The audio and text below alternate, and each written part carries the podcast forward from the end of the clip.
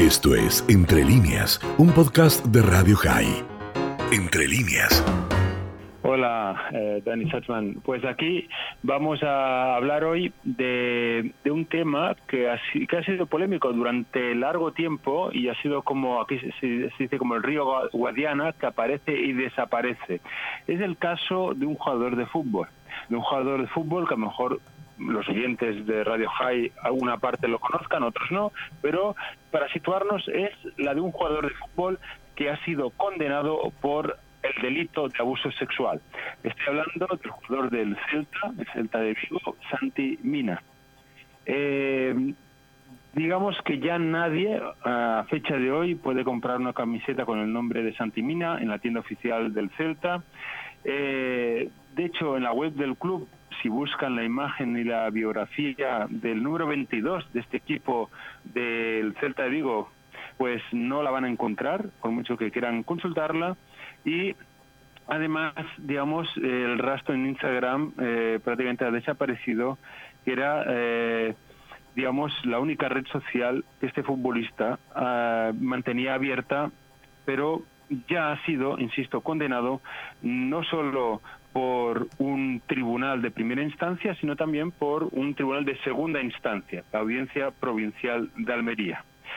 En este caso es un jugador que, digamos, ha pasado por diversos clubes, ah, finalmente volvió a recalar con el club de fútbol, digamos, originario, digamos, el del Celta de Vigo. Eh, ¿Qué pasó para llegar a este punto?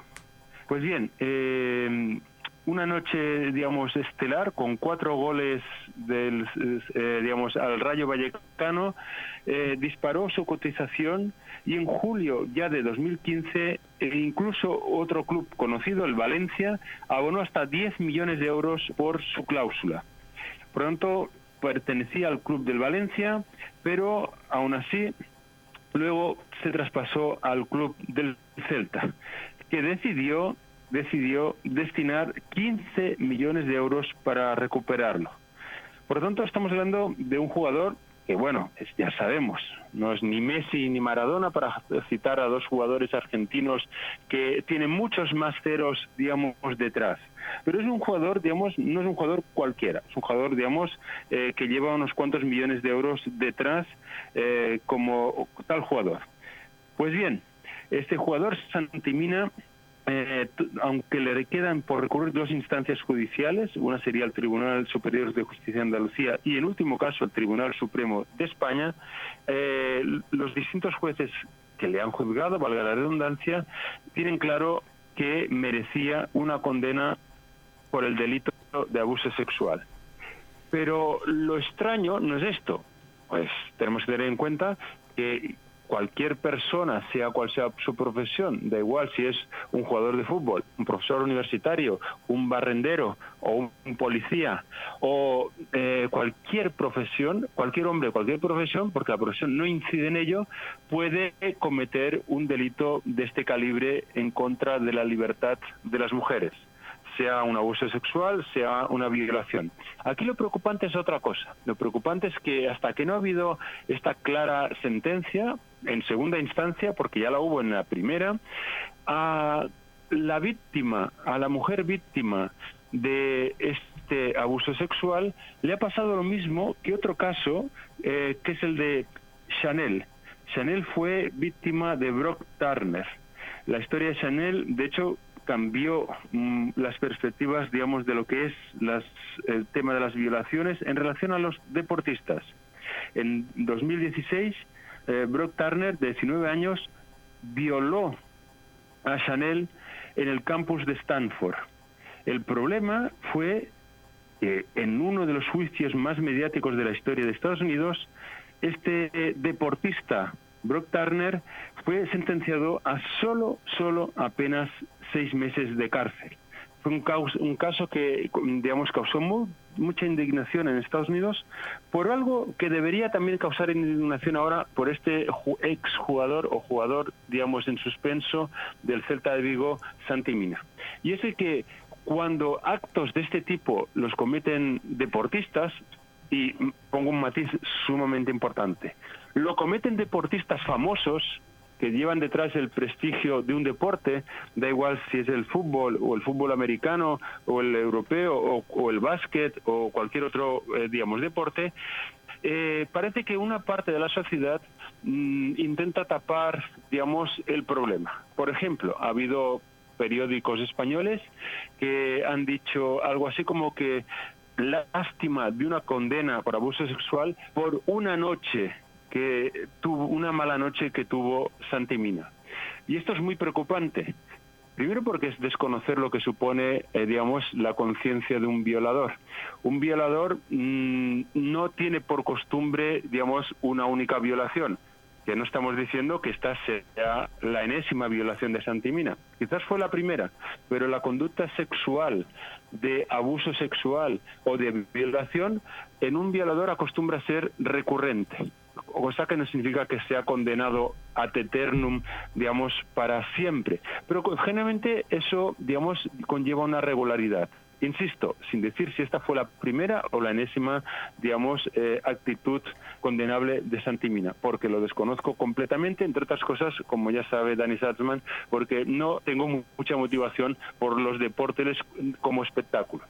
Pero de algo, por ejemplo, podríamos hacer un paralelismo, y ya sé que voy a tocar una de las figuras máximas en Argentina, pero algo parecido pasó con Maradona se le perdonaron muchas muchas cosas eh, y no solo en relación a la libertad sexual de las mujeres sino también en relación al mundo de las drogas y corrupciones varias. Y se le perdonó justamente por eso por ser un ídolo. Y ahí podríamos haber aprendido de hace dos mil años atrás o tres mil años atrás mejor dicho en la historia porque ya está dicho, escrito hace tres mil años atrás en la Torah, el, ese, vamos a llamarlo, ese gran problema de la humanidad que es la idolatría. Y claro, lo más difícil es eso, revertir esa idolatría de la gente famosa y sobre todo de algo que motiva a millones y millones de personas como puede ser el fútbol europeo, el fútbol americano o cualquier otro deporte, digamos, espectáculo.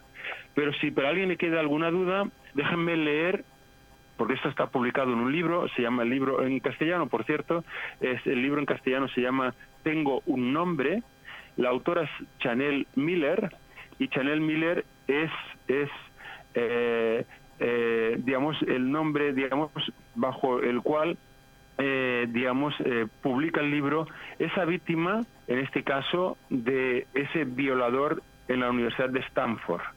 Y dice así la víctima dice que es una carta, por cierto, que publicó, de hecho creo que está en, Internet también, no solo publicada en el libro, sino que está abierta en Internet, que publicó el 3 de junio de 2016.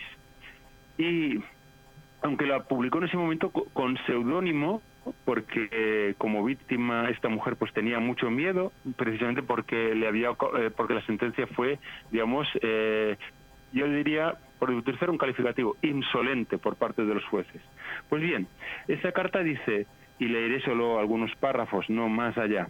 Su señoría, si le parece bien, durante la mayor parte de mi declaración quisiera dirigirme directamente al acusado. Y le dijo estas palabras, tú no me conoces, pero has estado dentro de mí, y por eso estamos aquí hoy. El 17 de enero de 2015 pasamos Pasábamos una tranquila noche el sábado en casa. Mi padre había preparado algo de cena y me senté a la mesa con mi hermana pequeña, que había venido a vernos ese fin de semana. Yo trabajaba a tiempo completo y se acercaba la hora de ir a dormir. Pensaba quedarme en casa sola, verla tener un rato y leer, y mientras ella se iba a una fiesta con sus amigas. Entonces decidí que como era la única noche que iba a pasar con ella y no tenía nada mejor que hacer, ¿por qué no ir a una fiesta que quedaba 10 minutos de mi casa? Iría y bailaría haciendo el tonto para avergonzar un poco a mi hermana. De camino, de camino allí bromeé diciendo que seguro que los chicos universitarios llevaban aparatos en la boca. Mi hermana se burló de mí por haberme puesto una Rebeca beige de bibliotecaria para ir a la fiesta de una fraternidad. Me referí a mí misma como la madre de todos, porque sabía que sería la más mayor allí. Me puse a hacer el tonto, bajé la guardia y viví demasiado rápido. Ajena al hecho de que mi tolerancia al alcohol había empeorado desde mucho desde mis días de universidad. Lo siguiente que recuerdo es estar tumbada en una camilla en un pasillo. Tenía sangre seca y vendas en el dorso de las manos y en el codo. Pensé que me había caído que estaba en la secretaría del campus. Me sentía muy tranquila y me preguntaba dónde estaría mi, hermana. Un agente me explicó que me habían agredido. Y bueno, continúa la carta. Aquí lo grave es lo siguiente, porque ha pasado con ese deportista Brock Turner y ahora con Santi Mina se dice, y, si la y si la culpa es de, la víctima, de la mujer, de cómo iba vestida la mujer, de si la mujer había bebido o no había bebido alcohol. Miren, no hay manera de justificar una violación. Cuando un hombre piensa que es justificable la violación de otro hombre, porque ese hombre es un jugador de fútbol famoso, un jugador o otro deportista famoso, que piensen, que piensen cómo se sentirían si a quien hubieran violado fuera a su madre, a su hermana, o a su hija, o a su nieta. Creo que con solo esto sentirá que lo que están perdonando a Santa Vina, como en su día perdonaron a Brock Turner, es totalmente injustificable y más si estamos en el siglo XXI y no en el siglo XIV, XIII o XII de hace centenares de años. Esto fue Entre líneas, un podcast de Radio High. Puedes seguir escuchando y compartiendo nuestro contenido en Spotify, nuestro portal radiohigh.com y nuestras redes sociales. Hasta la próxima.